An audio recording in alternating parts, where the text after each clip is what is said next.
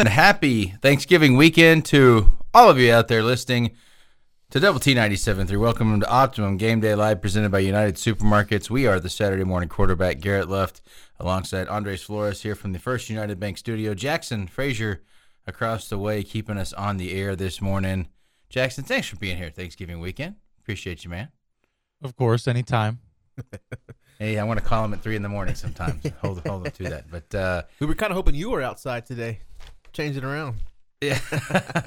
Let us have the nice warm studio. No, we are inside today. We are traditionally at uh, the southwest corner of Jones Stadium for home football games today, but uh, with the really what turned out to be not that bad. I mean, it would have been a little bit wet this morning, Yeah. um, and it would have been cold, but uh, kind of kind of mild compared to what I was expected at one point this week, with snow expected and uh, freezing rain. Uh, no frozen roads today. In fact, it's not even below freezing Yeah. at this point. It's 37 degrees, 38 degrees. Uh, highs in the low 50s today. Going to be a lot nicer than once expected. So, uh, uh, arguably, might be a nicer night tonight for kickoff than it was a few weeks ago for Kansas. So, I, I'll sign up for that. Either way, it's a huge, huge ball game for Texas Tech. A whole lot on the line against the team that, uh, as we said earlier this year, you might not get another shot at technically you're supposed to get one more, but if it doesn't work out that way, you might not ever see UT in town again. You certainly won't see OU in town again. I wouldn't think if uh, if they, they don't stick with the entirety of their remaining contract. And with that said, for that matter, with 14 teams, who knows how that would play out anyway. Uh, this is your last shot at OU. That alone is uh, worth getting a little bit juiced up for, I would say. Yeah, no doubt about that, and possibly beating both of them in the same year here, here at home. That's what I'm looking forward to. That's what I'm looking at, and hopefully that that comes true here tonight there at Jones Stadium. Yeah, take your pick of firsts that could happen tonight, and uh, uh, makes this game. Even though you are now bowl eligible after the win in Ames last week, uh, there, there's a whole lot online. First time since 2009 that you even had the opportunity to Yeah. have a winning record in Big 12 play. A chance to go five and four tonight with a win over Oklahoma. First time since 2012-13, I believe, the the turnover from Tommy Tuberville to um, Cliff Kingsbury that you've had a chance at back-to-back winning seasons. That's pretty pathetic, but it's been that way now a decade of uh, no uh, what what did, what did Matt Wells call it? Uh, stacking wins Yeah, you haven't stacked anything uh, in a decade of time across, uh, you know, really, f- I guess three coaching staffs, four if you count the new one. So a chance to do that for the first time in a long time, uh, and you know, did it by your skin your teeth last year. Uh, a chance to do it with a little more wiggle room this year to go seven and five and guarantee at least a seven and six record, if not better, with a bowl win. First time uh, in school history that, as you mentioned a second ago, you could possibly beat UT and OU in the same season. It has never happened before. Uh, if you're a Texas Tech Red Raider fan, so add all those things up. This is a this is more than just your average game, and kind of a weird weekend anyway. And why it's important that you Red Raider fans load up the vehicle and, and show up tonight because the students will be back in town, I would think, to some extent, but there'll be a whole lot of folks that won't be back till tomorrow uh, to get back for their, their last few weeks of school. So, long story short, the usually packed student section, at least to start a ball game, likely not going to be that way tonight, and therefore uh, the need for everybody else to show up and be very loud in the appropriate form of red, yeah. not the darker shade, uh, needs to be showing up tonight and make things happen. We should have told the students that uh, there's going to be a basketball game at halftime. how how ironic, right? Uh, for a guy like me that grew up in Midland, uh, Lee, uh, it was always funny because no one came to basketball games. And I always joked, if we just marketed this as arena football, maybe people would show up in bigger numbers. Because at least back when I was in school, uh, that was a hot ticket to Midland Lee football. Midland Lee basketball was actually really good in those years, but uh, no one cared because by the by the last weekend in December, people were still doing football before Christmas. They didn't care a whole lot about uh, about basketball. So, with that said, it's a huge ball game tonight. We've got you covered all the way up until kickoff right here on Double T 97.3 Optimum Game Day Live. Uh, will continue until that time. Uh, coming up after us today at 9 o'clock, it's Thetford and Ashby, and then everyone else from across the way on Double T 97.3 and 100.7 The Score We'll be with you up until kickoff. Red Raider Tailgate Show from inside Jones Stadium with Brian Jensen, John Harris, and Chris Level will kick off at 5 this uh, afternoon. And then after the ball game, one final time for you to hang out with us live from the Overton Hotel and Conference Center for the Double T 97.3 Coors Light postgame show. Want to hang out with you here tonight. That I would assume we will be inside the uh, air conditioned, heated lobby there. It was it was absolutely popping in there uh, last time out after the Kansas game. All through the uh, all through the air, they got all sorts of cool setups there uh, in the bar, the patio, or the pecan grill. Excuse me. Uh, the patios have got the heated. Uh, what do you call those things? The uh, fire pits Yeah, fire pits. spread out in there as well. So there's a chance to sit on the patio, and then all through the uh, lobby way outside of the uh, the big conference hall, they had live music and plenty of seats uh, with waiters and waitresses to provide you uh, plenty of good food and plenty of Coors Light. So uh, come hang out with us tonight when it's all over at the Overton Hotel and Conference Center. Uh, where hopefully we're celebrating a seven and five record and all the things that we just talked about being on the line tonight. With that said, not much on the line and a large scale for Texas uh, West Texas high school football teams because there's just not very many left here in the playoffs. We'll give you all the Region 1 scores across the day, but we will specifically hone in on our local teams. And, and thankfully, at least one of those local teams has continued its season, but you have to go all the way down to 3A Division 2 before you run into anybody that's actually a South Plains school. Unfortunately, 3A Division 2 uh, was not the best place to be for the Idalou Wildcats, where they ran into the Wall Hawks, the champions of District 2 yesterday afternoon out at the Sweetwater Mustang Bowl. I, I left out some key some key words that looks some letters there as a the sweet the sweater Mustang Bowl is what I actually wrote there. A Sweetwater Mustang Bowl is what we uh, should have had there, but 30 to nothing Wall wins that ball game to improve to 11 and 1 and advance to the regional final where they will face Canadian who was a 63 to 14 winner over Spearman. Uh, finishes the season at nine wins and four losses. Uh, you know, not what they wanted. Certainly, they would have loved to have had a shot at Canadian. Who who wouldn't? Uh, at this point in, in time, you have to go up against somebody like that to have an opportunity. But uh, ultimately, a pretty good season. Nine wins for the first year for Clay White. Yeah, for a coaching change, first year there for Coach White coming in to the uh, to the system there, and they kind of just uh, they had a great great year. Obviously, the nine wins is something you want to see. Just kind of ran into a a, a a, team that's traditionally good, and we see them usually get this deep into the playoffs. You mentioned Canadian getting the win; that would have been a tough one for them next week as well. Uh, proud of those guys and a great season. Don't hang your hat. No, certainly, uh, uh, you know, a lot of transition out there in Idalou after um, really Johnny Uh-huh. Taylor was there for years and years and years, and then Jeff Lofton picked up the uh, momentum for him. Uh, this is the first time in decades that you had really a, an entirely new staff for the most part. Uh, new defensive coordinator, new offensive coordinator, everything was new for the Idalou Ball Club, and yet they still uh, and quite kind of quietly did it. Uh, uh, not an undefeated record, didn't uh, you know jump off the page was statistically in any certain way, but they just kept winning and got themselves all the way to the third weekend before falling to uh, wall there. No, I mentioned against Canadian beating Spearman 63 to 14. That was the first place team out of District 3 and the fourth place team out of District 3. Uh, but Wall Canadian should be a heck of a game.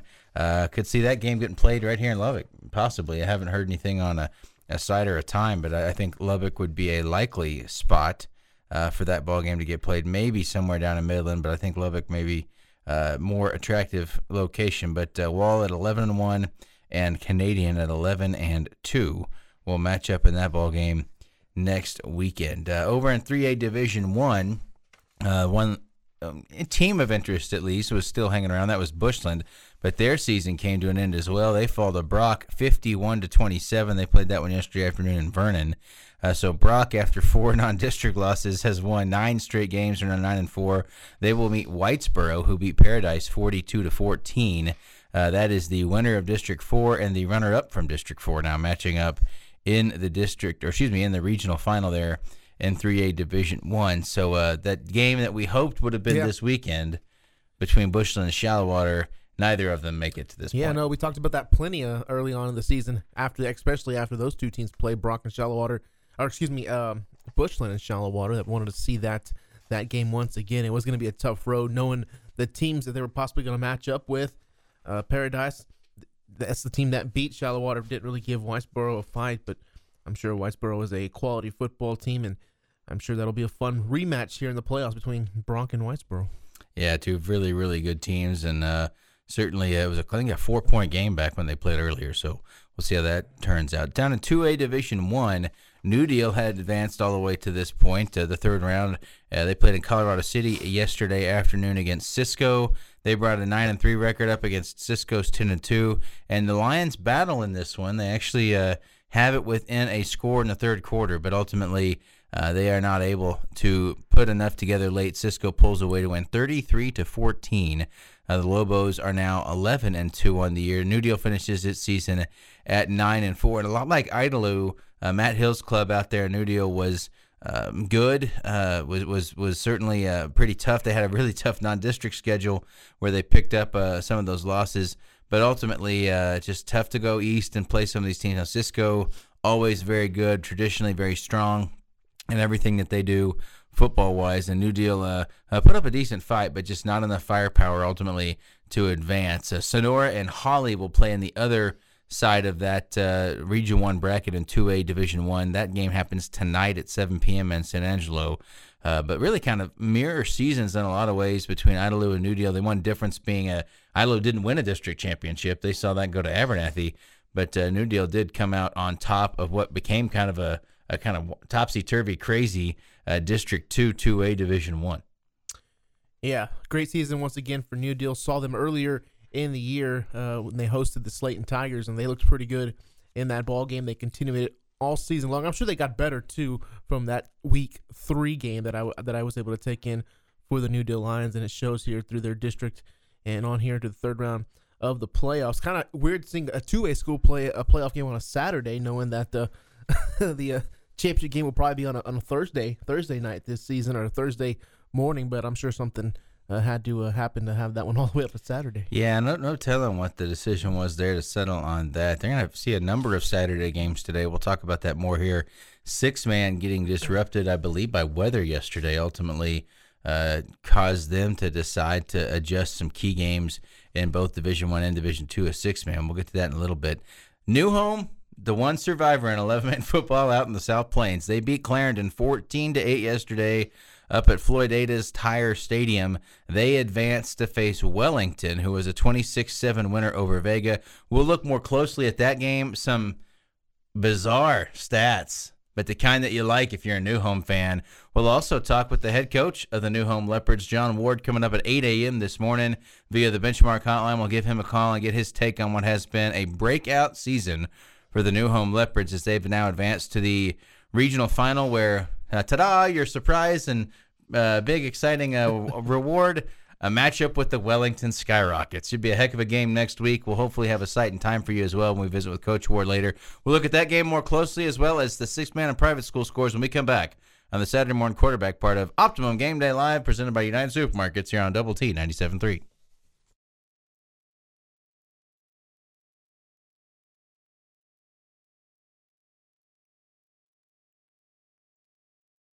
You're listening to Optimum Game Day Live Countdown to Kickoff, presented by United Supermarkets.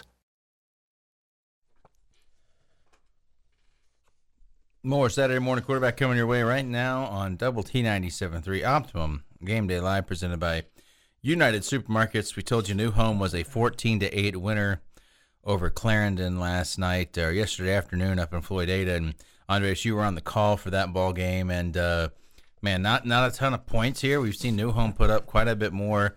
I will say I at least saw one highlight that was a fantastic catch that ultimately I guess was you could argue was a game winner because without it New Home doesn't win the football game. But uh, a really really impressive end zone uh, touchdown uh, on the left side of the end zone. Excuse me, uh, kind of a, a great extended uh, reach by the receiver on a on a fade route. But uh, you saw a lot more than that. So what what what was really uh, great about that new home win yesterday? Yeah, and we'll talk to Coach Ward coming up here a little bit later on in the in the program, and he'll probably even say probably not the, the best game that they've played all year. We've seen you know throughout the whole regular season and in the first two playoff games they played pretty well. But you're talking about uh, Brody Emmert right there making a nice spectacular touchdown grab in that uh, first quarter for the the Leopards, but also a big time catch for Brady Brown later on in the fourth quarter, really to keep a drive alive and and set up that second touchdown uh, for the Leopards. There, I, I think it was a fourth down play where where the quarterback rolls out to the left, finds uh, Brady Brown right there to uh,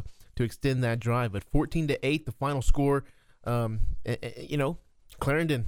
We've, we've heard a lot about them throughout the years, especially in the lower classifications, and you know, and I think they they were what they are advertised. They run the football. It's a kind of a weird formation, an I formation with a, a wing back over there to the left side, and at any point, all three guys can can get the football, and it was really challenging for this Leopard defense to uh, to stop them. I think we had over almost 200 yards rushing for for the Clarendon uh, Broncos, but the defense for for New Home just kind of stayed strong. And when they needed to get a stop, they got a stop. A couple of you know turnover on downs, and then a big time interception there late in the second half to really help this team. It was a good football game. It was cold. I'm sure it was cold everywhere for all these playoff games there at uh, in Floydada, but uh, that turf field looked pretty nice. First time I was there at Floydada, a pleasant surprise to go out there and and uh, it was nice over there. It was warm. Always love heaters in the press box. Not gonna lie. So so it was good. Good football game. They made plays. Little adversity with the quarterback uh, Caleb going down. Caleb Cook going down there uh, in the ball game, but Brazos Beck, another guy that kind of just came in and and he had a couple of mistakes, a couple of interceptions, but it turned out costly for the Leopards. As again, that defense just continuing to have have uh, have the back of the offense. Several guys go both ways. Logan Addison, one of those guys, and um, you know when it came down to it, when they needed that drive, uh, Beck led them down to to, uh, to score, and then Addison finished it with the wildcat formation there at the goal line to get into the end zone, and at the end of the day, held them one last time to win the ball game. Well, we'll play a little six degrees of Kevin Bacon here as uh, Wellington is the next matchup for New Home. Both will come into the game 12 and 1. That one loss for Wellington comes way back in week two of the season when they hosted Lubbock Christian and fell in that one 28 to 24. Mm. The Eagles are also still playing football, and we'll talk with the head coach of Lubbock Christian, Chris Softly, coming up later on today at 8:30 p.m. Nothing soft about this guy. He's, he's misnamed, I think, in a lot of ways. So we always love visiting Coach Softly, who uh, doesn't just talk about football, but usually brings a pretty good message along with whatever he has to say. A lot of fire in that guy too. They pound Brazos Christian yesterday, 65 to zero. Uh, and the really crazy thing about that 65 to nothing game, Andres, is that Brazos Christian total yards yesterday negative two. They threw for 26. They ran for negative 28. Just a dominant all around performance. Lubbock Christian now will get the winner of today's game and Robinson at 2 p.m. between Shiner St. Paul and Muenster Sacred Heart. They've already beaten Muenster Sacred Heart by a touchdown earlier this year. Uh, they have not played Shiner St. Paul this year, although they have played them in years past. Uh, certainly, two names that you are used to seeing if you're a Lubbock Christian fan this time of year. Um, but the Eagles playing for a state title next week. They will come into the game at 11 and one overall. Uh, their only loss to be to Weatherford Christian earlier this year, uh, but uh, they've beaten that Wellington team that uh, that New Home uh, had played or will be playing in the regional final. So I have to ask Coach uh, Coach Ward if he's if he's given old Coach Softly a call yet and got any of that game film because whatever the elixir is for the Skyrockets, apparently Lubbock Christian has it. I guess the question ultimately will be also can can the Leopards uh, have the kind of um, know, defensive prowess really that uh, that Lubbock Christian has shown across the season? That will make a huge difference in the status of it. But again, way back on September 2nd, 28-24, the win for Lubbock Christian over Wellington. Uh, so that was and gives you at least a little bit of a formula maybe to see what it is you can do. Wellington also had a two point win over Frederick, Oklahoma, a one point win over Spearman. They beat Panhandle 26-13, but once they got into Division 2 2A play, they have not been touched. The closest game being a 36-point game against Clarendon, who uh, that was back on November 4th. That New Home won just by six points yesterday against. So, uh, you know, transitive property not looking good for the Leopards right now. But at this point in time, regional final, it really doesn't matter. All bets are off. You're just looking to uh, to make plays happen. And if this defense can have any kind of uh, salt like it's had the last few weeks, you, got to figure they have a chance. I think so. Excuse me. I think so. Yeah, no doubt about that. Especially when you get this late, and you know, interesting to see where these games will be played, especially for that new home Wellington game. And of course, we'll we'll ask Coach. Hopefully, he'll he'll let us know. I think he will if there is something already uh, agreed upon between those two programs. Was kind of looking at the the history and you know, obviously New Home, a, a six man school, not too long ago, about three or four years now, maybe five years now. In the 11 man game, or back into the 11 man game, and they have not met Wellington. So, another first uh, time meeting ever between Wellington and New Home uh, coming up. I'm looking forward to it. We'll be there, and, and that should be a lot of fun. Lubbock Christian's game down in TAPPS Division Four for the state title uh, will be played on Saturday. I think I know at least that much about it. Don't know exactly uh, if that's a decided place that they have to play on for the state championship, or if it's uh, up uh, up for negotiation between the schools. But they won't know an opponent again until later this afternoon. Again, 2 p.m. between Shiner St. Paul Catholic and Muenster Sacred Heart. Lubbock Trinity looking to get to the state title game in TAPPS Division Three. They will face Dallas Christian today at 6 p.m. in Clyde. So a late start, right at the same kickoff time as Texas Tech tonight. Uh, but they will bring a 10 and 2 record in Coach Spiller's program up against Dallas Christian, who's 11 and 1. Dallas Christian recently falling from the uh, Division Two level down to Division Three. They've had a traditionally very good program. Uh, Midland Christian being a team that has faced Dallas Christian multiple times over the years, but ultimately uh, that's a tough matchup for the Trinity Lions. If they can win it, they will face Cypress Christian in the state championship game. Uh, they are eight and four on the year. They beat San Antonio Holy Cross yesterday. Holy Cross came in at ten and one and had a three score lead in the second half of that ball game. But Cypress Christian comes all the way back to win 36 to 32. So uh, a lot of momentum for that Cypress Christian team. Uh, the Lions uh, looking to get that same kind of momentum to face Cypress next week in the state championship game. But uh, good luck today to Coach Spiller, uh, Coach O'Pry, former former Monterey staffer, uh, long long ago, but I think calling the defense over there at Trinity these days. But uh, a lot of momentum going on there at Trinity. An outstanding year, and uh, uh, certainly ha- they have moved well out of the realm of being just a basketball school, as this is back-to-back seasons of football success. But a chance to make it all the way to the state title uh, again this year. Uh, and really, I would think having a heck of a shot against a eight and four Cypress Christian team to take it off. They can just get past Dallas Christian. Yeah, I think I looked this up for TAPPS Division, uh, Lubbock Christian Division Four, right? Yes. Division Four Saturday at twelve in Waco, Waco ISD Athletic Complex. I okay. believe. So, Waco ISD. All right. well, that'll be set. Well, there it is. Anything on the Division Three game? Do they have that It in there? looks as well? like it'll be the same same location at seven p.m. though. So Division Four at twelve and Division Three at seven. Okay, well then props to uh, the Trinity schedulers there because 6 p.m. tonight puts you almost exactly a week out Yeah. from what it'll look like at 7 p.m. next Saturday. So uh, some method to the madness there playing late on Saturday against Dallas Christian. But again, thanks. Uh, good, good luck to the Lions. If we got any folks uh, loading up, getting a good breakfast in them before they head out east to Clyde. I guess that might be a little bit early. Clyde only probably uh, I don't know three hours, three hours, if even uh, two and a half hours.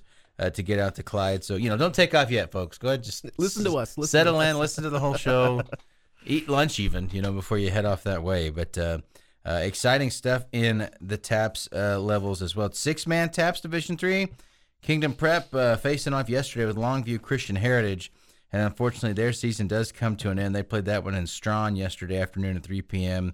Uh, Peter Griffiths Ball Club falls 32 to 12 to Longview Christian. They end their season at nine and four, but uh, a really good year again for Kingdom Prep. First year head coach uh, there, Coach Griffith. Uh, I mean, that's a it's a young guy, probably in his uh, late twenties at best, I would say.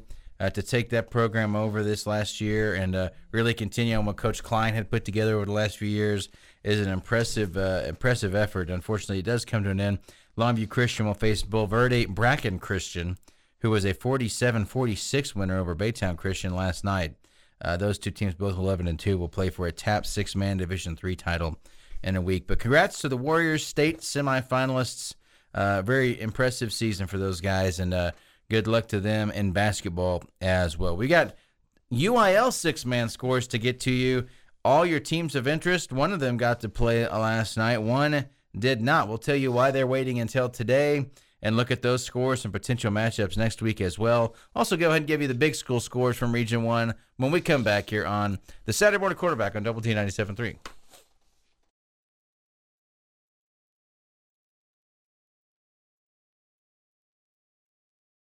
Optimum Game Day Live continues on Lubbock Sports Station. Double T 97.3.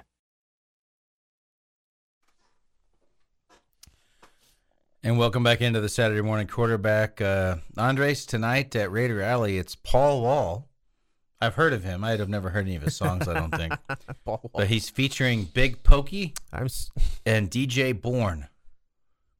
Do you know anything about Big Pokey? well. I'm so glad you brought this up because I have a surprise for you. Joining us on the, no, I'm just kidding. It, it- wouldn't that be amazing? When I had just Paul Wall just come and the beat drops and like people can start hearing strobe lights through the radio. No, no, that's Paul Wall to break down some high school football. good luck to Big Pokey and DJ Bourne. I know nothing about you. Uh, and Paul Wall, if I do know anything about you, I've forgotten it uh, already. So anyway, yeah, Will you be there? Is that enough? No, I will not. I, I wasn't there for the band I really wanted to hear, Oh, which was the Gin Blossoms. Yeah. So I'm definitely not going to be there for Paul Wall, Big Pokey, and DJ Bourne. But uh, I don't know if that's enough to get the students fired up.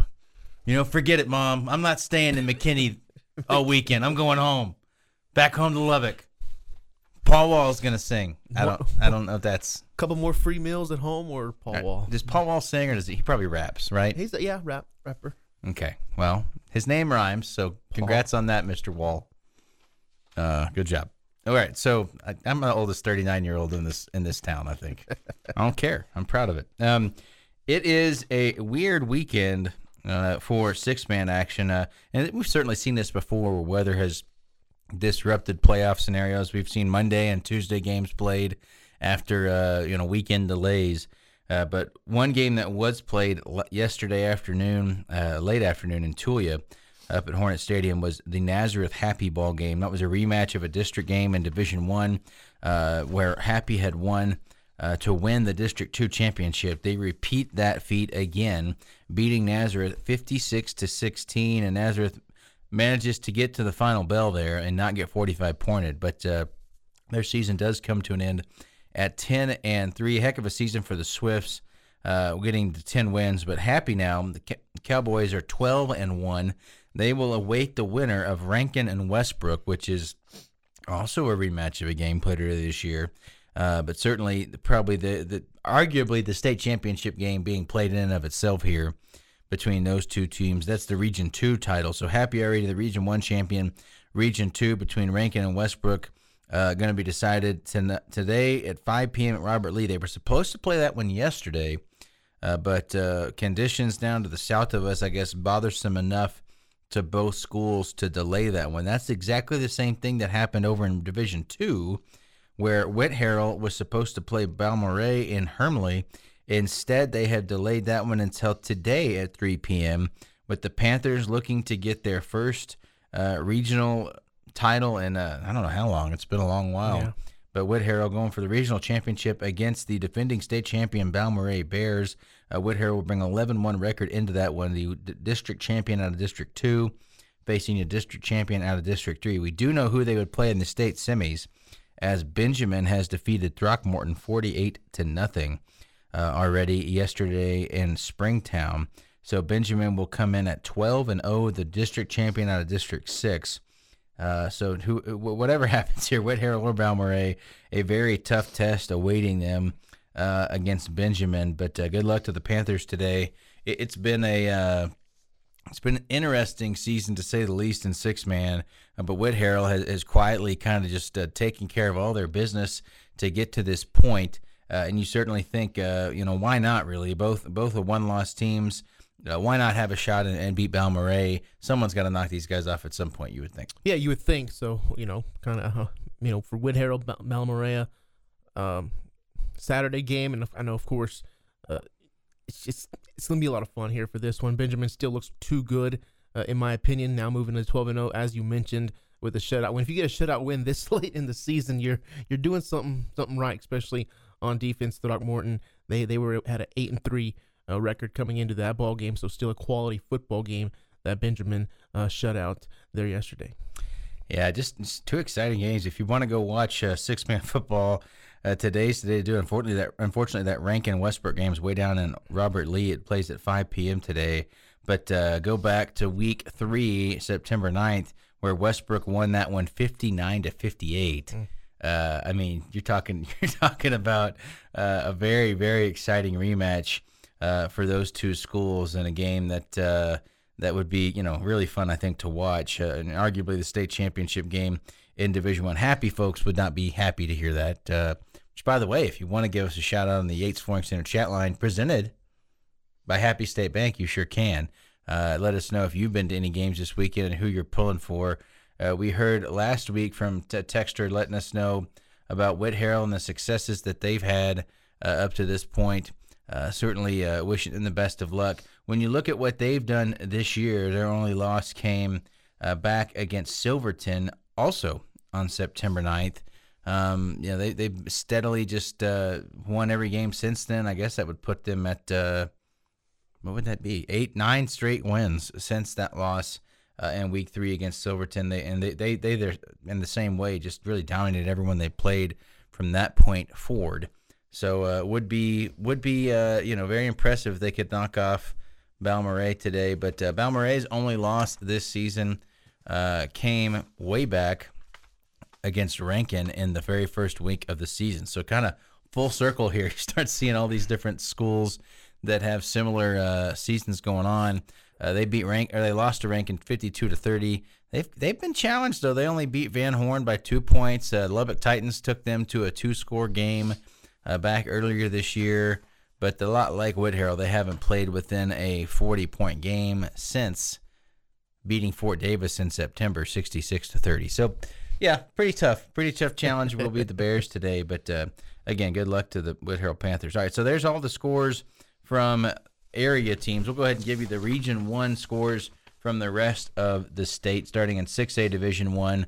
Uh, both these games are going to be played at the old ballpark in Arlington, now known as Choctaw Stadium, converted to be a football rugby venue. I think a professional rugby played there now I've as seen well. that. Yeah, I have seen that. Uh, but North Crowley and actually, let me rewind on that. Keller and Lewisville on one side of the Region One semifinal will play at 11 a.m. this morning. Keller at 10 and two, who beat Midland Legacy last week. Lewisville at 11 and one, uh, and then North Crowley and Prosper will follow them at 3 p.m. Uh, against uh, each other for the other side of that regional semifinal in 6A Division One. 6A Division Two, Byron Nelson and Denton Guyer will play each other at 2 p.m. this afternoon at Ford Stadium at the Star At the there, Star. Frisco Ford Stadium. Uh, Denton Guyer 12 and 0, Byron Nelson 11 and 1. Frenship fans will be interested in the fact that Southlake Carroll did extend its season yesterday at Choctaw Stadium. You know what? Forget it. The ballpark in Arlington. the Rangers already screwed that up. I'm just going to still call it the ballpark in Arlington. Friday at 3:15 they played and uh, Southlake holds on 42 to 35 over McKinney. McKinney where uh, Coach Shavers is at, I believe, running that Is that program. I believe so, yeah. So uh, a big a big season for him. It ends at 8 and 5. They were the runner up in District 5 there, but uh, Southlake Carroll continues its undefeated run. They are now 13 and 0. Uh, you know, I, I don't think anyone like you know celebrates this like in their living room or anything. But if you're a Frenship Tiger fan, it would be cool to say that your that your season was ended by uh, by the eventual state champion. And right now, it looks like Carroll in Division Two has a really good chance of making that happen. In 5A Division One, Abilene High finally saw its season come to an end. They played that one at the ballpark in Arlington as well. 7:30 last night. Burleson Centennial wins 24 to 14. Uh, kind of crazy. Abilene High ends its year at six and seven, but they really, Cool. they, they really, I mean, they were very good Yeah. the last few weeks. That's tough to look at. You're going to look at the record books from years years down the road, and you're going to see six and seven, and be like, "Oh, that was a not a very good season." But they go all the way to the regional semifinals. I mean, that's that's crazy. Burleson Centennial will face Aledo in the regional final. Aledo beat Midlothian 27 to 21. They played that one at home in Midlothian. Midlothian had come in undefeated in that one, but the Bearcats do come out on top. So again, Cooper fans also with the chance to watch the team that knocked them out continue on for a state title. They will place Burleson Centennial next week. Abilene Wylie over in Division Two going to play Canutillo out of El Paso this afternoon at 3 p.m. at Fort Stockton Panther Stadium. Wylie comes in at nine and three. Canutillo at ten and two. Uh, I would I would say very much a winnable opportunity for the Wylie Bulldogs. I would say that too. Heck of a year for them. They would get Argyle in the regional final. Argyle beat Grapevine 44 to 27 in Southlake last night. Argyle is now 13 and 0. So a big challenge ahead for them. Shocker of the year maybe to me is the advancement of Wichita Falls down in 4A Division 1. The Coyotes at Old High beat Brownwood yesterday, 41 to 19 at ACU.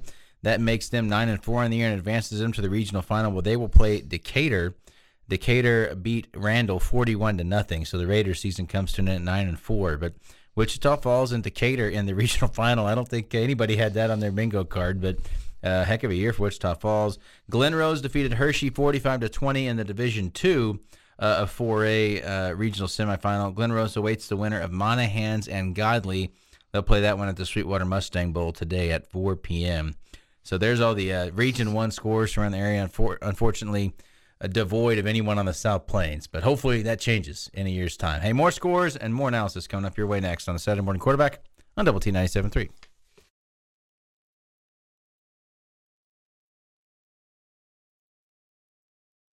This is Optimum Game Day Live, getting you ready for Red Raider football on Double T 97.3.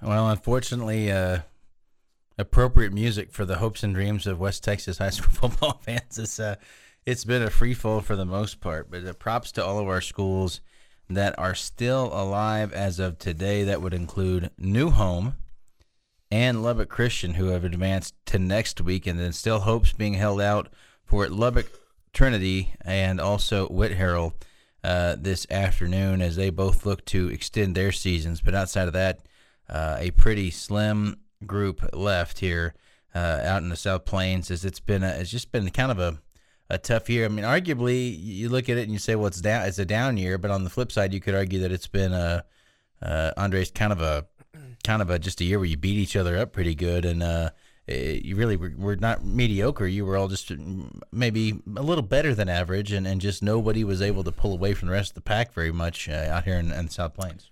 Yeah, you know, and then obviously you see, uh, you know, Monterey and, and Coronado, you know, they're joined there in, in Division One. They're in five A level with uh, Lubbock Cooper, so it kind of seemed like not all three of those teams were going to get into the the postseason, and only one did out of that uh, very good district in um, 5A Division One. Obviously, Tascosa right there with the mix. We saw Abilene High, who was also in there. They fell last night uh, as they played there at the the ballpark in Arlington for them. But yeah, even there, you know, we did see some not surprises, but also a Frenship team that. You know, we were just like, man, can they make the playoffs? Can they make the playoffs? And here they come and they share for a district title. You know what I mean? And they ran into a very good Southlake Carroll team, and who's uh, still playing today, as we uh, mentioned that a little bit earlier. But yeah, kind of just beating each other up here in, in, the smaller schools, and and not really getting over the hump there. You would have loved to seen Shallowater go a little bit further. We were hoping that they would end up matching up with Bushland. Once again, that didn't happen. They fell to Paradise, and, and just some good teams all throughout the region, uh, especially to the east of us that have, that are continuing to play. Yeah, certainly has been a, a challenging go as you get further east in Region 1. Uh, but uh, congrats to everybody else that made it to this last round. New Deal, Idalou, uh, both falling yesterday, but both uh, really good seasons put together. Both teams finishing at 9 and 4. Uh, nothing to complain about by any means to make it to the third week, almost to December football, and just one week short. But again, Whitharral playing Balmorhea 3 p.m. today in Hermleigh, And then uh, Trinity and Clyde tonight at 6 p.m. facing off with Dallas Christian, both looking to advance their seasons. Uh, Whitharral will go to the state semifinals should they win. Lubbock Trinity would advance to the state championship game. Lubbock Christian's already in the state championship game with their 65 0 win over Brazos Christian. They await the winner of Shiner St. Paul and Muenster Sacred Heart. Uh, we'll talk with the head coach of the Lubbock Christian Eagles at 8:30 today. Chris Softly will join us to talk about uh, a lot of things. But my first question will be about negative two yards for Brazos Christian overall. Uh, yikes! Uh, the the defense just putting it on Brazos Christian yesterday. So I'll certainly ask him about that and, and some more. But uh, also got the head coach of the New Home Leopards, John Ward, coming up today at eight a.m. Just a little bit, maybe ten minutes or so from now. Uh, and you were on that game yesterday, Andres. The fourteen to eight win over Clarendon that advances them to face Wellington, the Skyrockets uh, 12 and 1 both schools heading into this uh, uh, regional final ball game between those two and, and, we mentioned earlier wellington's only loss coming against lubbock christian back uh, in week two of the season earlier this year uh, certainly a lot of tradition and a very tough challenge there but you've seen what uh, three three weeks now playoff action for this leopards team Um, they they've been they were good last year. They've had some playoff teams since coming to 11 man, but no kind of run like this. Uh, in their first uh, jaunt into 11 man after years as a school being very small at six man level, growing community out in New Home. I remember when they used to advertise on the local uh, local television stations uh, you know, come on out to New Home, check out what it's all about. And I think they've certainly stopped doing that as they may be growing at a faster clip than they even want at this point in time. But uh, but a very impressive roster that's been put together by Coach Ward, and, and then really managed to uh, coach them up and get them ready. But uh, what what's impressed you most watching these Leopards uh, over the last you know, few weeks? And, and still a little bit young, a little bit young this on this roster. Obviously, they're starting quarterback yesterday as a sophomore. One of their star running backs, linebackers, Logan Addison's going to be a junior, so he'll be back coming next year. They have a freshman kicker who's been almost perfect on all the extra points, at least of what I've seen in this playoff run. These first three games that they've played, uh, kind of a big time kicker getting in there to knock down those extra points. And another thing that I liked, how about fourth quarter drives to put your team up? Last week versus Sunray, it was a it was a uh, touchdown and then a go ahead two point conversion. That was late in the fourth quarter, and then last night or yesterday afternoon, again in the fourth quarter, getting the football back driving there with your offense, a big time play, uh, a throw and catch from from Mr. Beck to uh, Brady Brown to set up uh, first and goal there on the one yard line, and then you give it there to Logan Addison on the Wildcat formation, follow the blocks, and he gets into the end zone. So you know this team not giving up. They were down early 8-0 as uh, Clarendon scored first, went for two.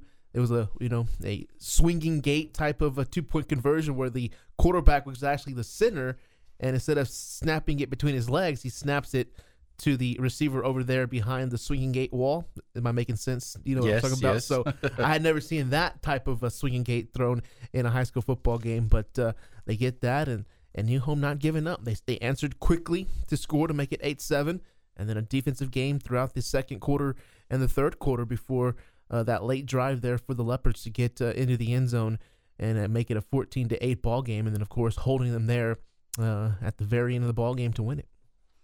Well, and it's it's really you know kind of an intriguing thought as you look over at many different uh, you know kind of kind of transitions. Ropes was in a similar situation. They've been okay at the 11 man level, but it's just a challenging a challenging change of pace to to go from you know the 11 man or six man game to the 11 man game and really get going in a good direction quickly. Uh, that's certainly been true for them in their first, uh, well, I guess, four years here in, in 11 man football. But uh, uh, how many how many players on that roster right now total? Is it, uh, you know, I mean, I guess you're maybe thinking in the two AD two, maybe maybe 30 guys is a pretty good number if you're able to put something like that together. Uh, but I, I, don't know. Um, I know they had a pretty good JV team out there this year as well in New Home. It's about 24, 25, maybe 26 okay. players, yeah and probably probably a few additions I would guess from the JV level that are that are hanging out with that team right now.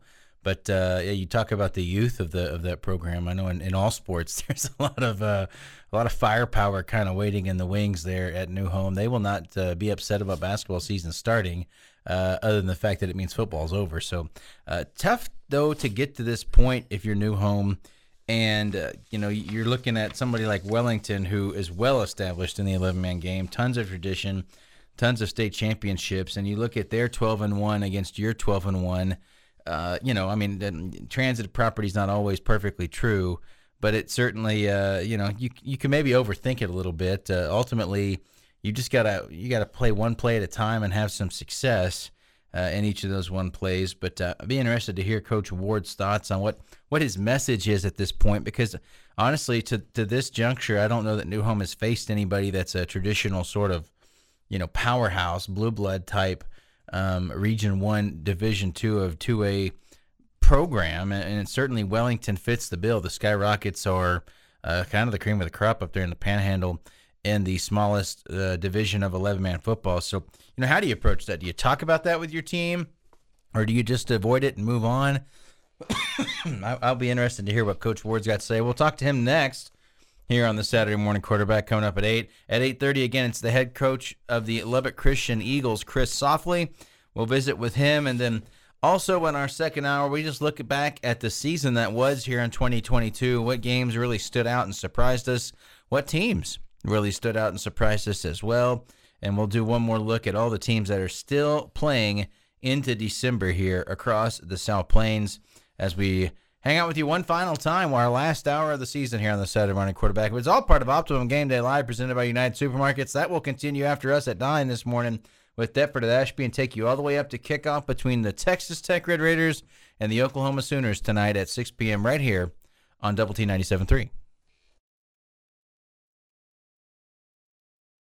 Optimum is here. From fast to 100% fiber fast. Get award winning internet, mobile, and TV. Call 866 9 Optimum or visit Optimum.com.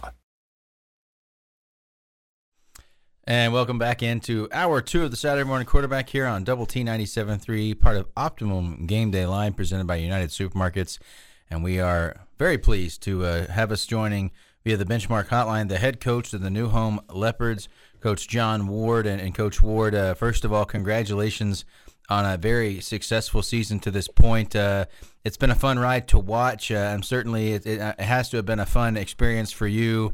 Uh, did, did, you did you think back in August that uh, you had a shot to be in the regional final and, and play, be playing December football uh, before this year got going? Uh, yes, sir. We thought we had um, an opportunity to be pretty good this year, and and, uh, and credit to our kids, and they've they've kind of just stuck to our plan, and they focused on what we've not needed to do, and and it's gotten us here to this point. How fun have these uh, last couple of games been? I mean, going back to last week versus Sunray, going for the two point conversion, and then of course yesterday a, a fourth quarter drive to put your team on top. I'm sure it's got to be a lot of fun. Man, it's been it's been a bunch of fun. Um, it's been exciting, you know, kind of kind of too exciting at times, maybe for for some people in the stands. But you know, a credit again to our kids and those guys just continue to fight and, and they don't give up and they rally around each other and and they just continue to to succeed. Uh, Coach, it's uh, it's been interesting to uh, to kind of follow the trajectory here. Not not too far removed from being a six man program out there in New Home for, for really the school's history. Uh, now to be an eleven man team that uh, really has has made a, a huge jump. Uh, do do you still see remnants in the community of folks that are, are still getting used to the eleven man game, or is it pretty much old hat now after a couple realignments being at this level?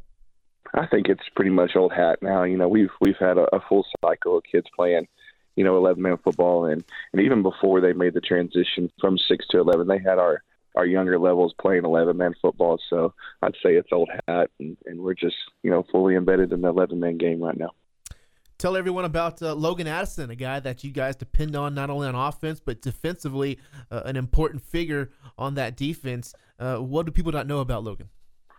you know, first and foremost, Logan, he he's an awesome young man. He's uh, he comes from a great family, and as like you said, he's he's a key cog for us offensively and defensively, and you know he he's kind of the the the guy that makes our team go, and, and he's a fantastic leader. He's a great teammate, and you know, and, and we're lucky for for him to be playing for the Leopards.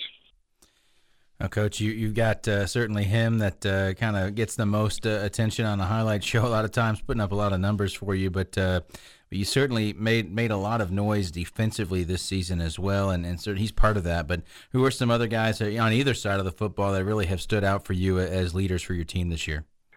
Man, you know we we're we're blessed here in New Home to have just just fantastic kids, and you know they're they're good athletes, but they're they're even better young men.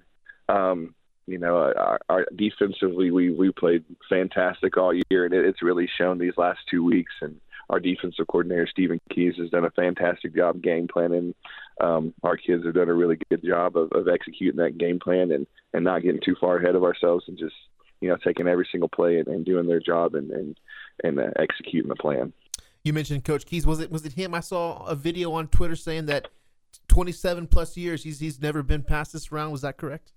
Yes, sir. He's he's been in it for 27 years, and and uh, this is the first time he's been in, and he's he's he's a he's a fantastic coach, but he's an even better man, and, I, and I'm happy that he's here as our our defensive coordinator, help, helping lead these kids. I think go, going back to the offensive side, yesterday your quarterback Caleb Cook, uh, you know, banged up a little bit, but uh, Brazos Beck kind of stepping in there at that quarterback position, uh, leading the offense in that fourth quarter. How big was that for uh, for Brazos? You know, uh, Brazos is, is he's an awesome young man. You know, he he gets his reps as you know our backup quarterback, and, and he knows that he's he's one snap away from from you know coming out there and being being the guy, and uh, he prepares himself like like he's going to be the starter, and and he did a fantastic job of of executing the offense and doing what we asked him to do yesterday, and you know it's a testament to him and our kids, and it's just kind of you know uh, the next man up mentality, and and and they they got the job done. Well, Coach, uh, you talk about your staff there a little bit, but what, has been uh, your career, uh, you know, to this point? Uh, what what all have you been a part of, and where where have you been to kind of lead you to this point? Uh, most recently, I was the offensive coordinator at, at Winters High School, uh, working with a, a great athletic director, Matt McCarty, and and prior to that, I was at at Tyler Legacy um, out in East Texas as as offensive line coach.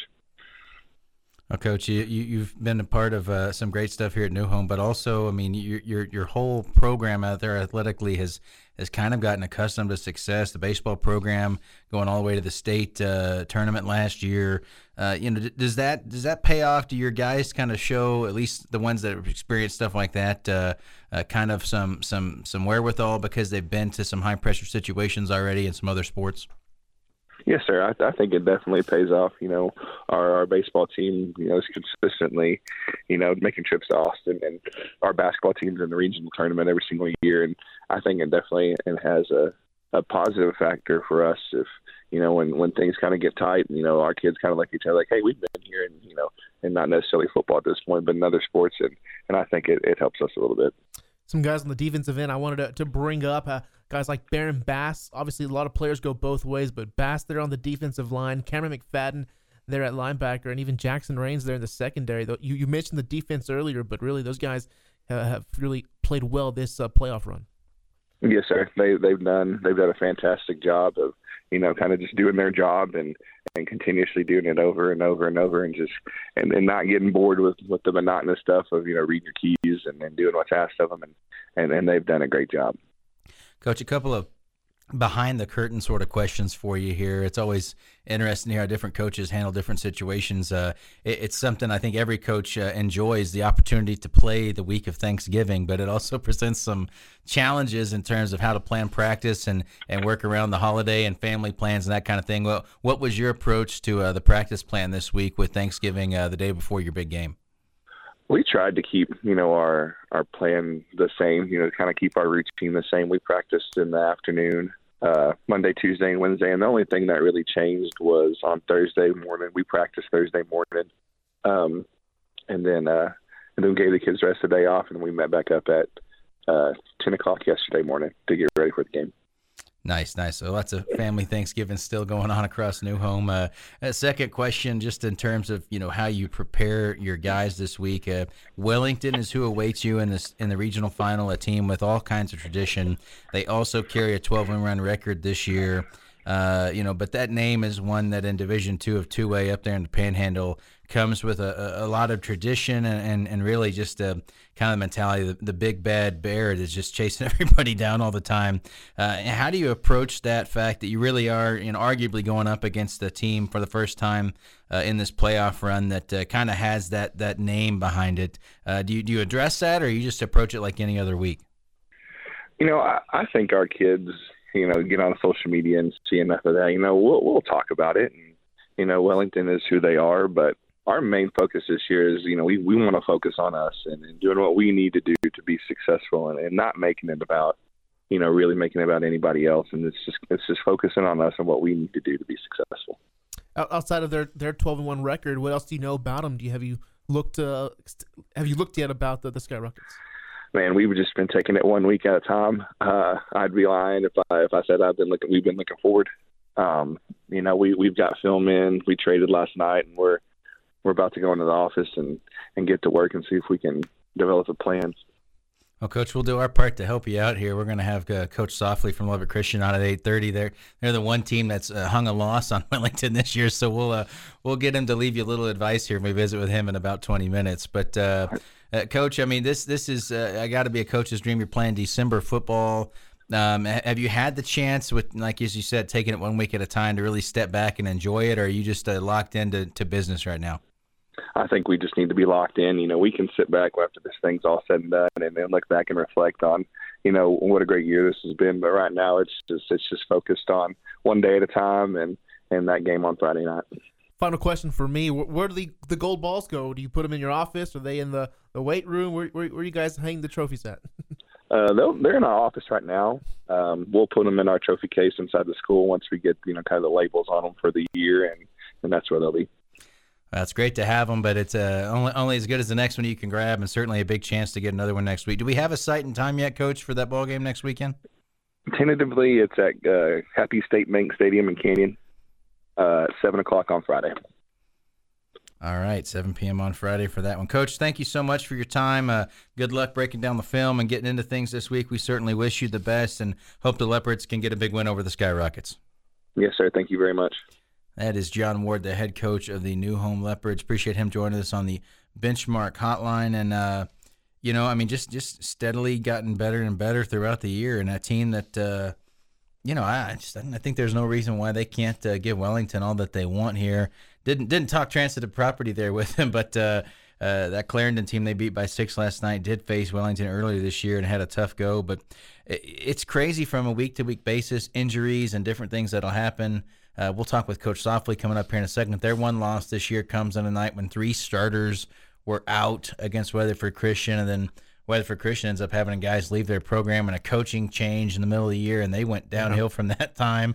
I mean, just crazy the things that can happen, but uh, ultimately, individual moments and certainly taking care of the football will be humongous in a game against Wellington, a, a team that just traditionally does not uh, does not make a lot of mistakes. But uh, you've seen it for three weeks now. New Home really hasn't made a lot of mistakes either. No, they, they have not, and you would love to see. You know, he mentioned Logan Addison being one of the running backs there, and against us. I believe it was uh, Hale Center, ran for over 200 yards on the ground. Uh, Clarendon did a nice job kind of containing him a little bit, but even for Logan, some of those last runs, you know, a 28 yarder there kind of to seal the seal the ball game. So hopefully to get him going as well, and some other several guys on the outside that that do a nice job. Nevin Mojica came in, had a nice uh, couple of pickups. We mentioned Brazos back there uh, coming in at quarterback, kind of leading the way. He rushed the football pretty good as well. And uh, Brody Emmert, a guy that you said that, that caught the touchdown pass yesterday, was a very good touchdown pass there in the back of the end zone. He's kind of that tight end guy that can you know you know come across, get a shovel pass from the quarterback, or even line up out wide.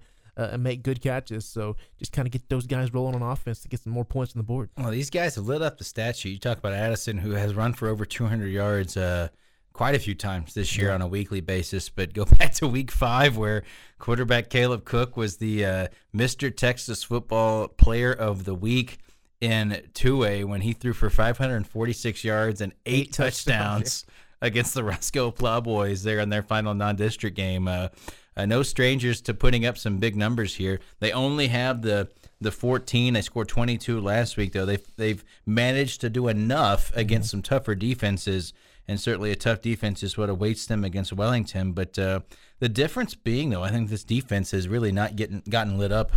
Uh, really at all uh, no. across the course of this season, and that is what could keep them in a game against a, a Wellington here uh, coming up. They getting, lost in week one, 27 to seven to Haskell. They have not given up that many points yeah. since, and they haven't lost since. They're getting timely turnovers, and then whenever they are forced to make a fourth down stop, like they did a couple times yesterday, they uh, they answer the bell and they they they stop the team on offense. Well, 12 game winning streak uh, heading into the regional final. Uh, tentatively, 7 p.m. Friday, according to Coach Ward at Happy State Bank uh, Stadium there in Canyon. You want to give us your thoughts? Give us your thoughts on the uh, Yates Flooring Center chat line. You can hit us up there on the Double T 97.3 mobile app presented by Happy State Bank and give us your thoughts on uh, this new home team or any others that you've enjoyed watching across this season.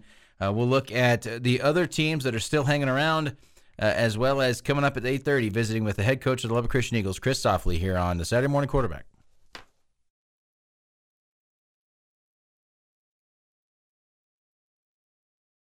New coach, new season, same tailgate. Optimum Game Day Live on Double T 97.3.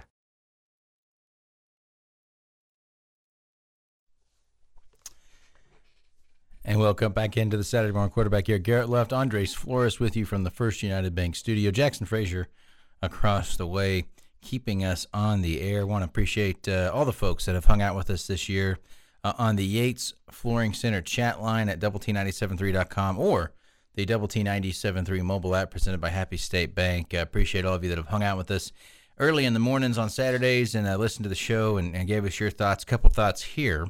Uh, one texter asking, Where is former post coach Michael Pittman now? And uh, he is in Crane, where he uh, led the Golden Cranes this year, who lost last week to Idalou.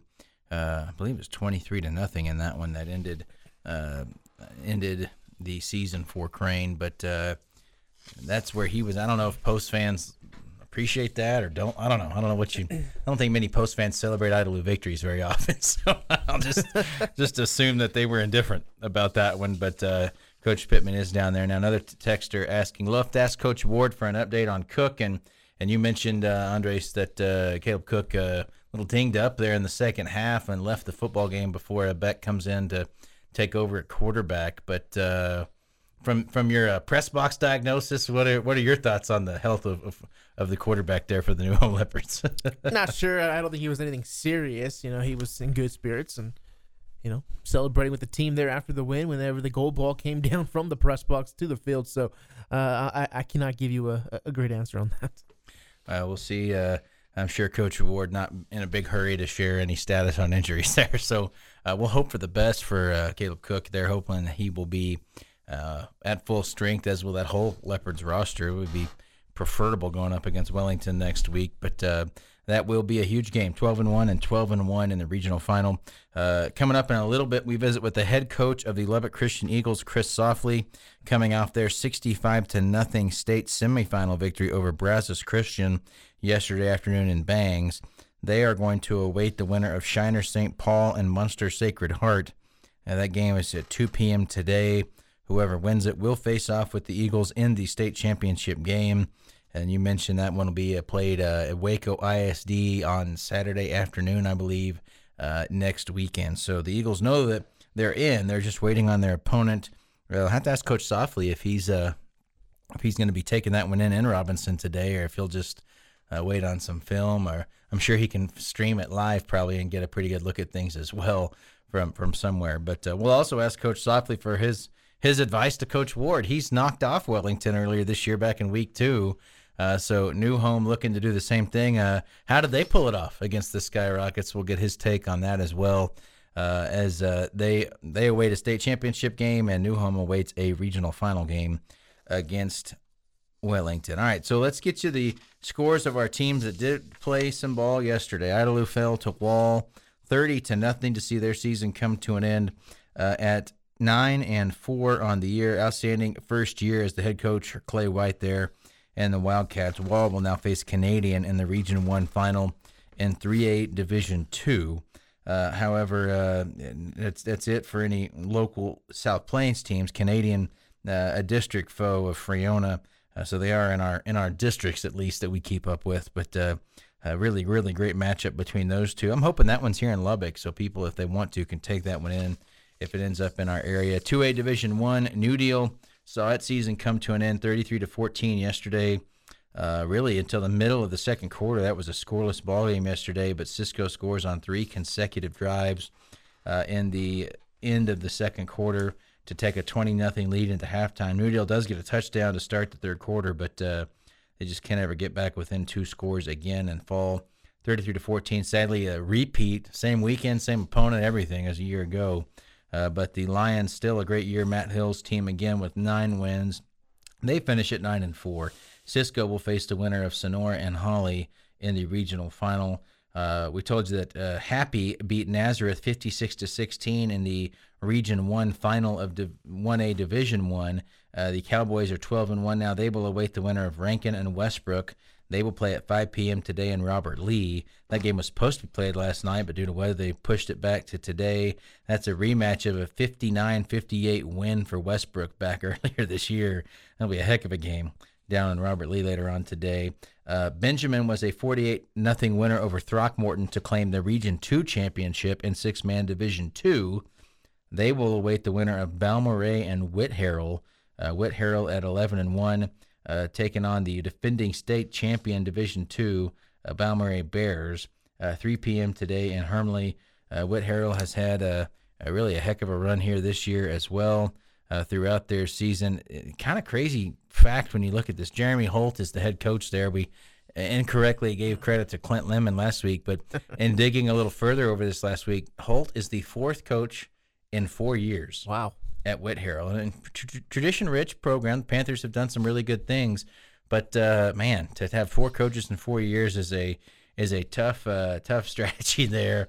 Uh, congratulations to Coach Holt, who, who jumped out of the 11 man game. Uh, I believe it's Seminole where he was last before coming there to Whitharral. But a heck of a run that they have made at this point uh, to go all the way to 11 and one on the year and have a chance to knock off Balmorhea. Didn't Texas Tech have that kind of streak with uh, defensive coordinators not too long ago? Yeah, it's like five or six years in a row, of, and not a one of them stopped anybody.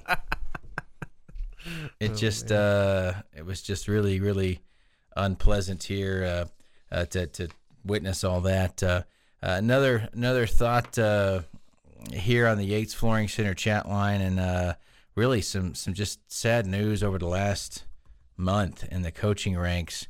Um, as Coach Hoover out at Anton passing away uh, a few weeks back, um, it was just a very sad situation. And then earlier this week, Jimmy Thomas, the head coach at Littlefield, who really had had brought a resurgence to that program after a tough run, uh, passed away uh, after some issues apparently with blood clots that just uh, uh, couldn't get squared away, and just uh, horribly sad news for both of those towns and both of those coaches and their families. So uh, prayers out to those guys this morning as uh, continued uh, healing uh, needed for for those communities and those coaches. But uh, I mean, it's true in any school that a head football coach, especially in West Texas, has a massive impact on the culture of the building. Period. But in a small town, you're talking about an impact on the entire town. Yeah. Um, and whether you're in a six man situation like Anton or uh, you know, a A type school like L- Littlefield, uh, just horribly sad and, and something that is felt by every member of the town. Um, and, and just, just the kind of news you hate to share, but, uh, but that is uh, a thought here from the uh, Yates Flooring Center chat line. A coach, texter just saying, "Rip, Coach T." Uh, just, just, just tough deal there all the way around, and uh, you hope that the families uh, and you and you know because it's West Texas and small towns, this is the way it goes. Family's going to be taken care of right now by Yeah. people in those communities, without a doubt. Yeah, no, sad, sad, sad situation there. Rest, you know, Coach T, and just tough, tough talk about.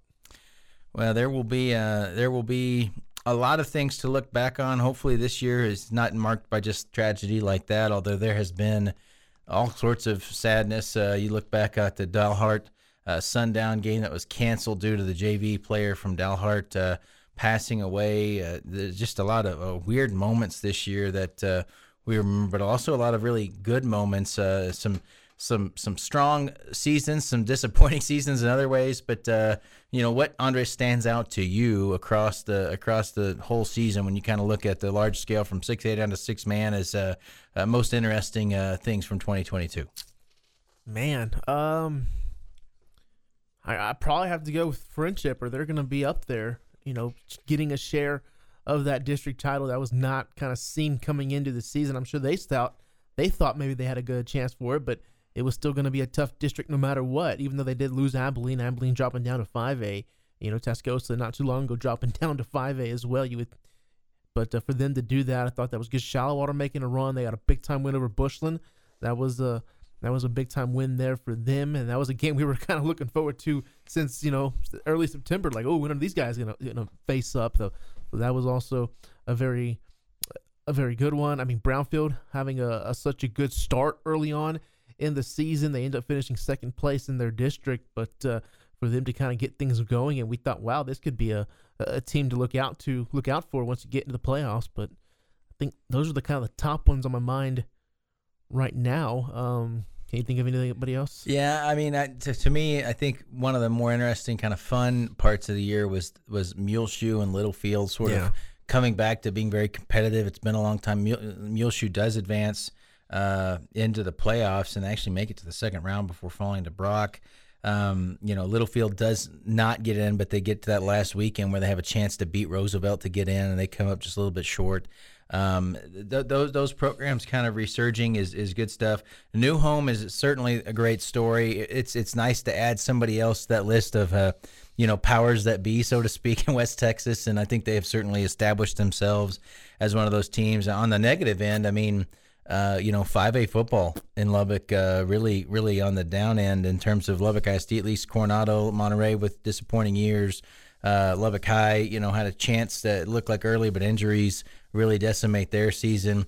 Cooper has a, a traditionally good year, but uh, does not make a long run in the playoffs. Uh, so certainly hoping for bigger and better things from the big schools. But I think you, you said it best: a Frenship, the best story of the year. Uh, really, really coming into things, and with a, a roster, it's got a, a lot of a lot Yeah. of talent coming back. Certainly, some underclassmen that could be very good too. Coming up next, it's the head coach of the Lubbock Christian Eagles on the Benchmark Hotline, Chris Softley, on the Saturday Morning Quarterback.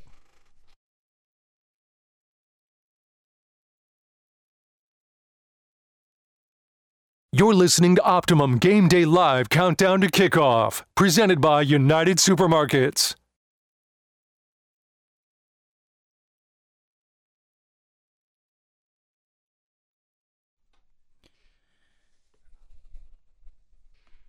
And welcome back into the Saturday morning quarterback here on Double T 97.3. Man, 30 more minutes left in our season. Oh wow.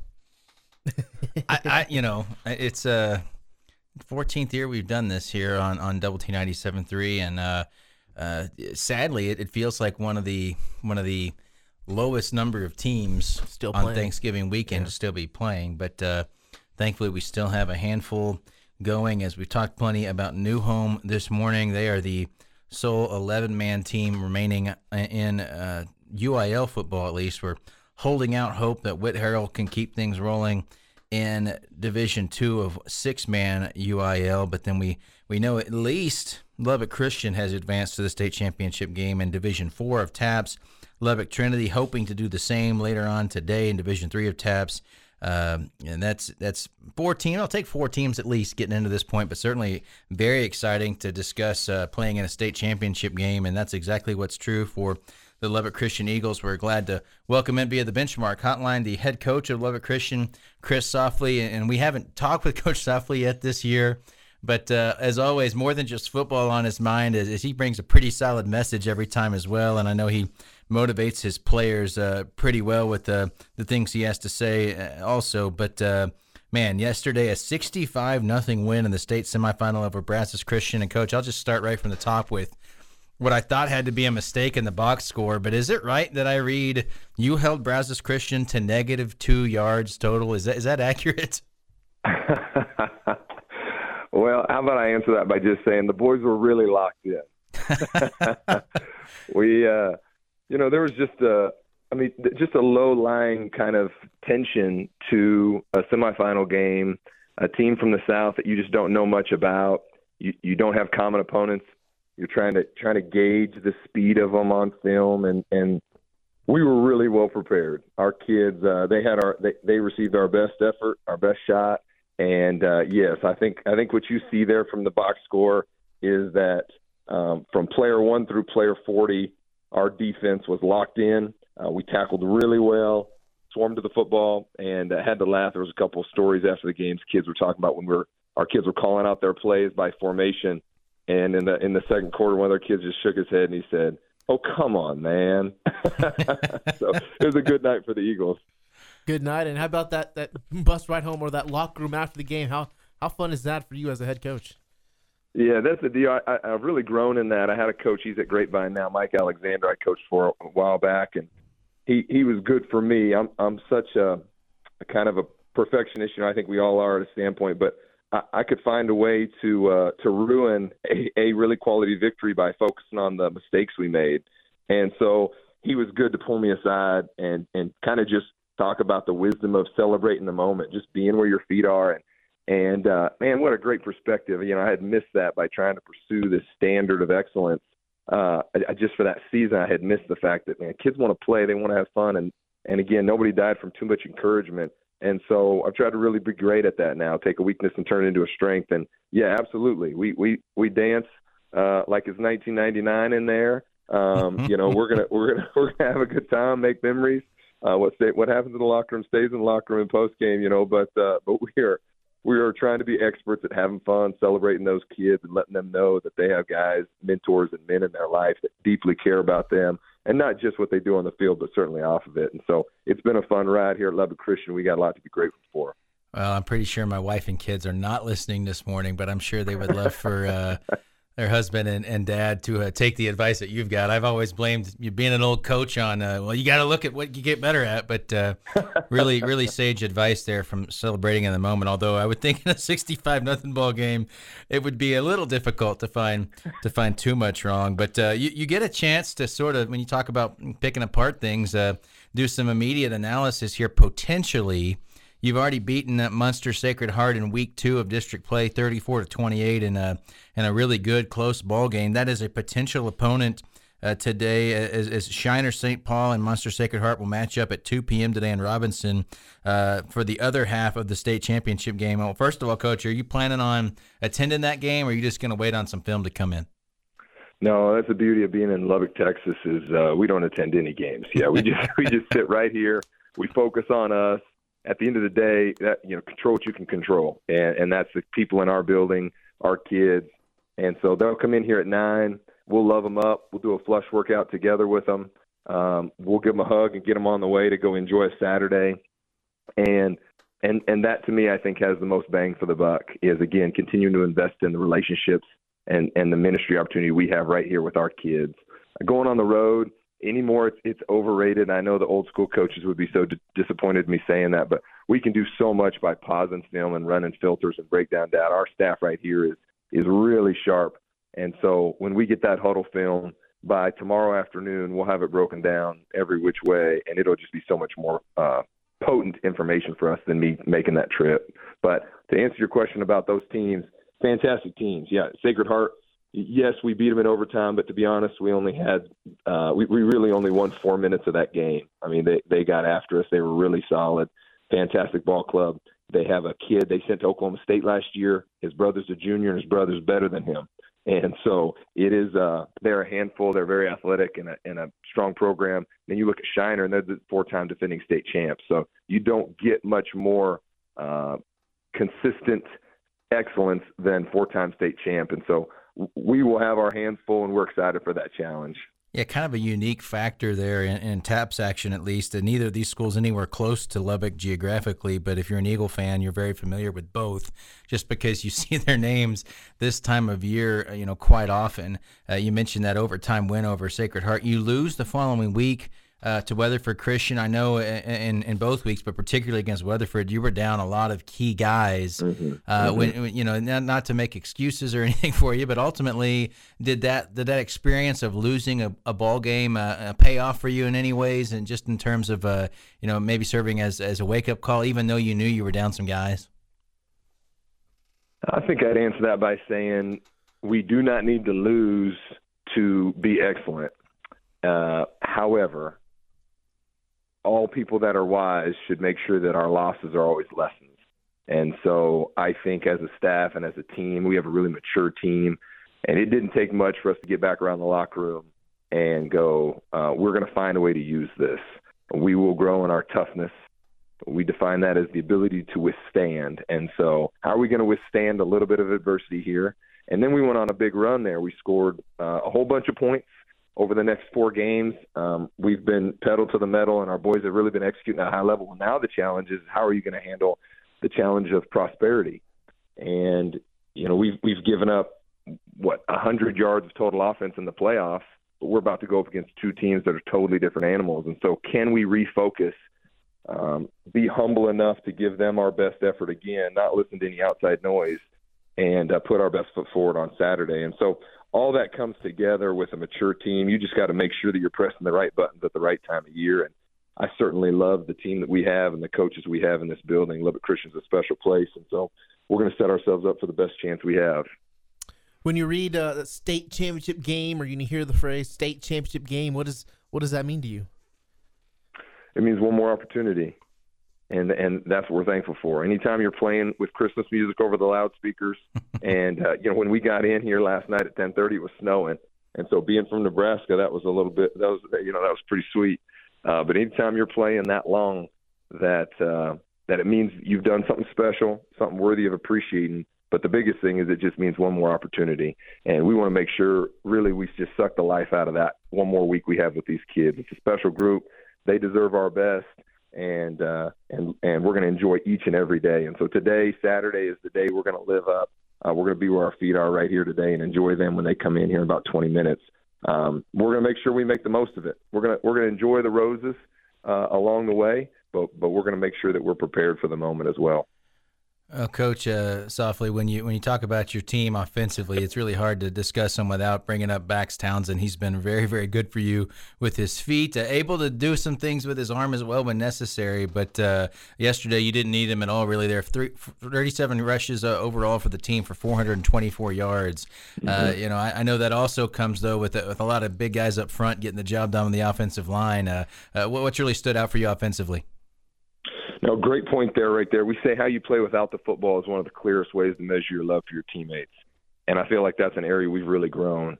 When our pretty boys will do the dirty work on the perimeter at the receiver and skill positions, uh, we're going to be really successful. And Bax will tell you that. And Bax is a fantastic player. But man, our O line and our receivers, their ability to get after it on the perimeter, uh, to be selfless, that's what's been a game changer for us this year. And obviously, our offense has been one or two in the state every year that we've been here but it, but you can tell there's a difference this year. I think we're averaging 52 points a game, and and in eight of those games the clock was running the second half, and so we're really playing good football. But the truth is, is what's invisible is what's most important, and what that means is what, what you can't see. So the O linemen getting extra reps, uh, the the the noon lunch meeting the quarterbacks have to make sure they're going through it uh, a second time through with with the other coach softly.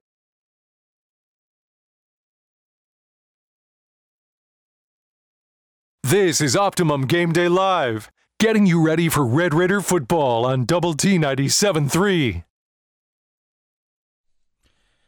And welcome back for the final time of 2022 to the Saturday Morning Quarterback. Optimum Game Day Live presented by United Supermarkets will roll on after us all the way to kickoff tonight at 6 p.m.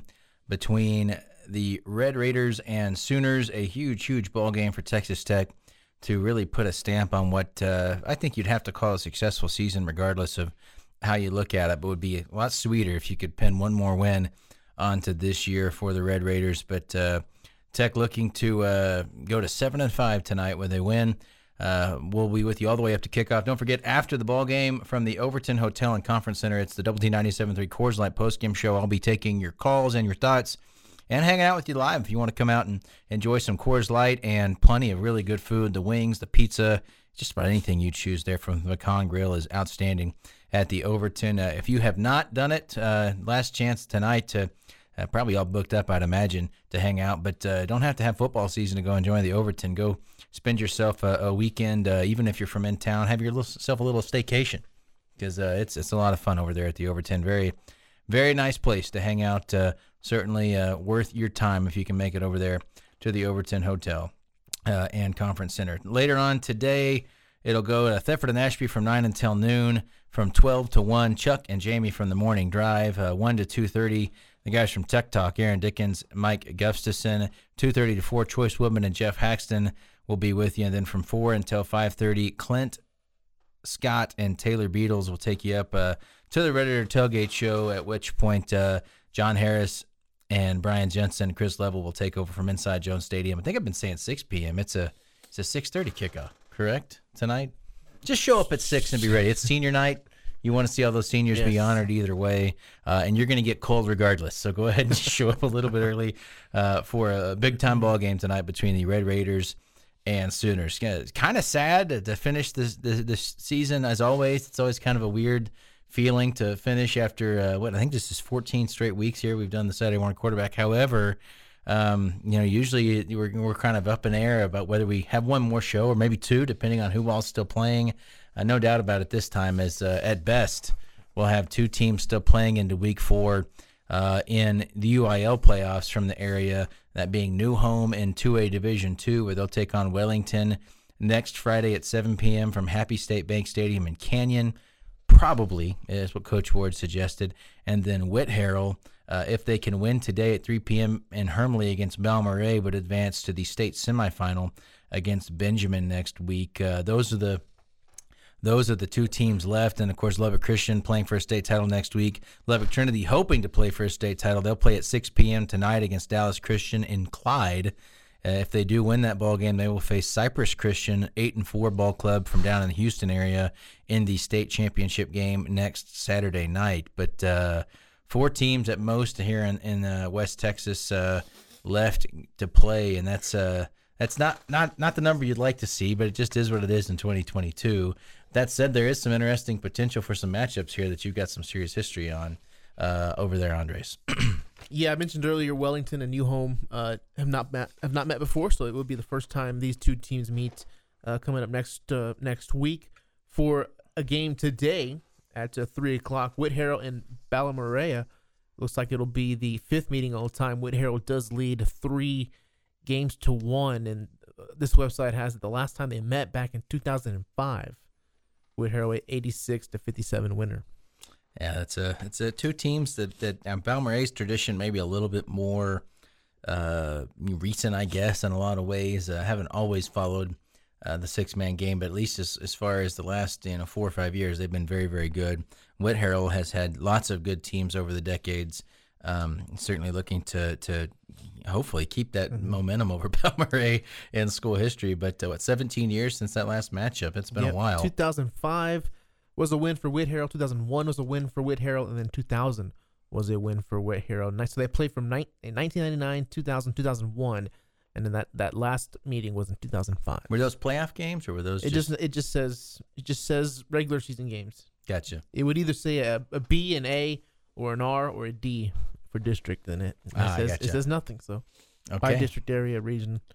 Well, So- would be uh, would be big time for Whitharral to get that win. If they were to win, they would face Benjamin in the state semifinal. Uh, uh, pretty exciting stuff. You get to this point because you can at least sort of at the end of the tunnel see uh, Cowboy Stadium in your future and playing for a state championship. Uh, you know, I don't think anyone in post would be okay just saying oh, they settled for it, but to have gotten to that point two years in a row, even though they lost both years, a heck of an experience that not many kids get to say.